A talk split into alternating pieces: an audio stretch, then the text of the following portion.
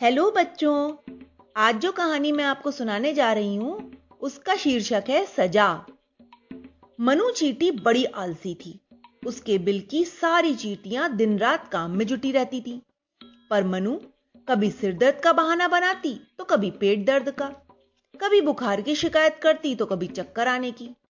इस प्रकार वह काम से बचने का कोई ना कोई बहाना खोजती ही रहती थी। जब कोई बहाना न बना पाती तो धीरे धीरे बड़ी सुस्ती और लापरवाही से काम करती।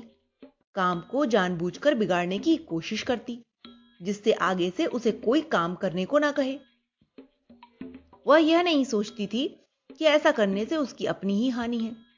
उल्टा सीधा काम करेगी तो कोई भी उस पर विश्वास नहीं करेगा और ना ही उसे कोई प्यार करेगा।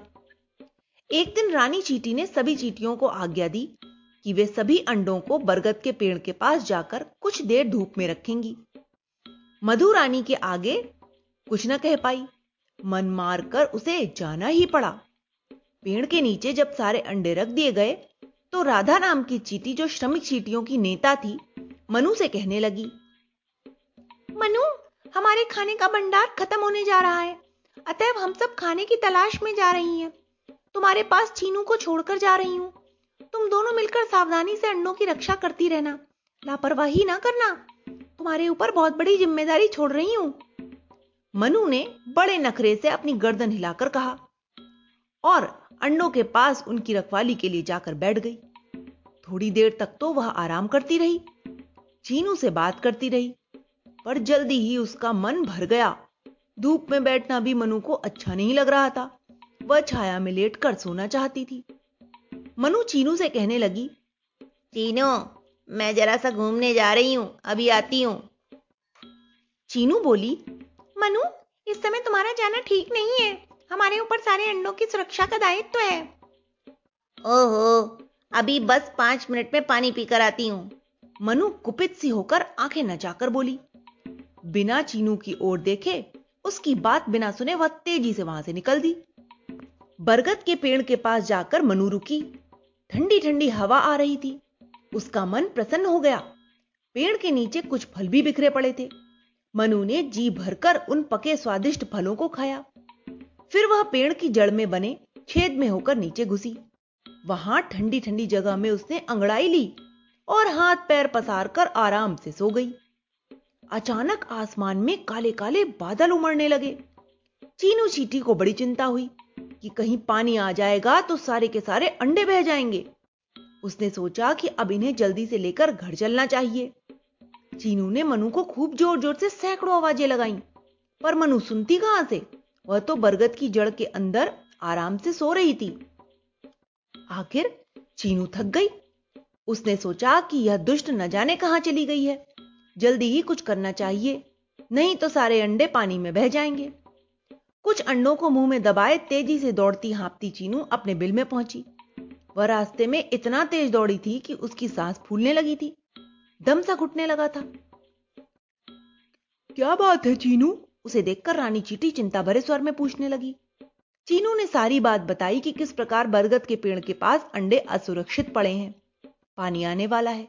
जल्दी ही दूसरी चीटियों को भेजिए, नहीं तो सारे अंडे बह जाएँगे। रानी ने तुरंत ही चीटियों की एक लंबी सेना अंडे लेने के लिए भेज दी। फिर वह चीनू से बोली, पर तुम वहाँ अकेली कैसे रह गई?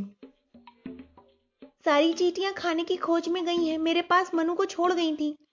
पर उसका कहीं पता नहीं है, आधे घंटे तक मैं उसे आवाज़ दे देकर थक गई। जब वह नहीं आई तो मैं दौड़कर आई हूँ। चीनू हाँपते हुए बोली, इतना कहकर वह लड़खड़ाकर बेहोश होकर गिर गई। चीटियों से मिलकर बहुत कोशिश की। पर चीनू को होश ना आया। धीरे धीरे उसकी सांसों का आना भी बंद होता चला गया। रानी चीटी को बहुत गुस्सा आया। वह बोली, चीनू के मरने का कारण वह कामचोर मनु है। उसे कठोर दंड मिलना ही चाहिए। कामचोर, आलसी और निकम्मी। अपनी हानि नहीं, वरन दूसरों की भी हानि करती है। ऐसे को तो अपने साथ कभी नहीं रखेंगे हम। सभी चीटियाँ गर्दन और हाथ हिला हिलाकर कहने लगी, ठीक कहती हैं आप, रानी जी, ठीक कहती हैं। खूब पानी पड़ा। बिजली कड़की। उसके भी बड़ी देर बाद मनु की आँखें खुली।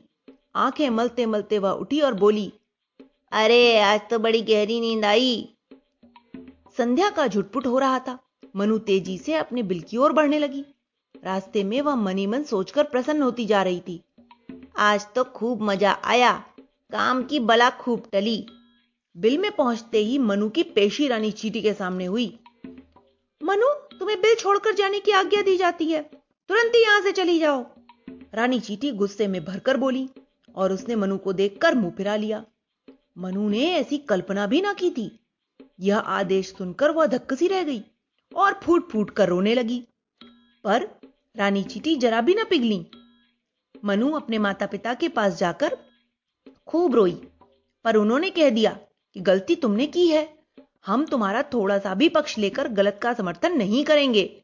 रानी ही तुम्हें माफ़ी दे सकती हैं। मनु फिर रानी चीटी के पास गई। उसकी रही सही आशा भी टूट गई थी। उसे उम्मीद थी कि उसके माता पिता उसे बचाने की कोशिश करेंगे। वे तो कुछ भी ना बोले थे। मनु रोती हुई बोली, महारानी जी, मुझे माफ़ कर दीजिए। देखो मनु, तुम बहुत ही निकम्मी और लापरवाह और कमज़ोर होती जा रही हो। इन अवगुणों से जीवन में कभी भी कोई उन्नति नहीं कर सकता। वे सचमुच किसी एक को नहीं, पूरे समाज को हानि पहुंचाते हैं। रानी चीटी बोली, मनु, जब बहुत रोई गिड़गड़ाई तो रानी चीटी कहने लगी, दंड तो तुम्हें भुगतना ही होगा। तुम्हारे ही कारण हमें वफादार और मेहनती चीनू से हाथ धोना पड़ा है। तुम कह रही हो कि आगे से ध्यान से काम करोगी, लापरवाही नहीं करोगी, इसलिए तुम्हारा दंड कम किया जाता है। तुम एक महीने बाद बिल में फिर आ सकती हो। पर अपनी आदत सुधार के। जो बुराइयाँ तुम में देखी गई हैं, जिनके लिए उनकी आलोचना है, उन्हें अपने अंदर कभी नहीं आने दोगी। लगातार मनु चीटी से रानी चीटी कहती रही। लाचार मनु चीटी को एक महीने के लिए बिल छोड़कर जाना पड़ा। वह अकेली पुष्कर तालाब के किनारे घूमती रही। न कोई उससे बात करने वाला है, न कोई ध्यान रखने वाला। वह सारे दिन काम करती रहती, जिससे कि उसका आलसीपन छूट जाए। मनु चाहती है कि जल्दी से जल्दी एक महीना पूरा हो और अपने परिवार में जाकर हँसी खुशी से रहे। मनु ने प्रतिज्ञा कर ली कि अब वह कभी भी आलसी और लापरवाही नहीं बनेगी।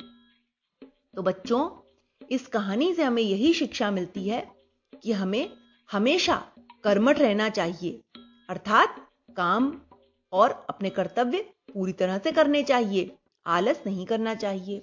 Okay, bye.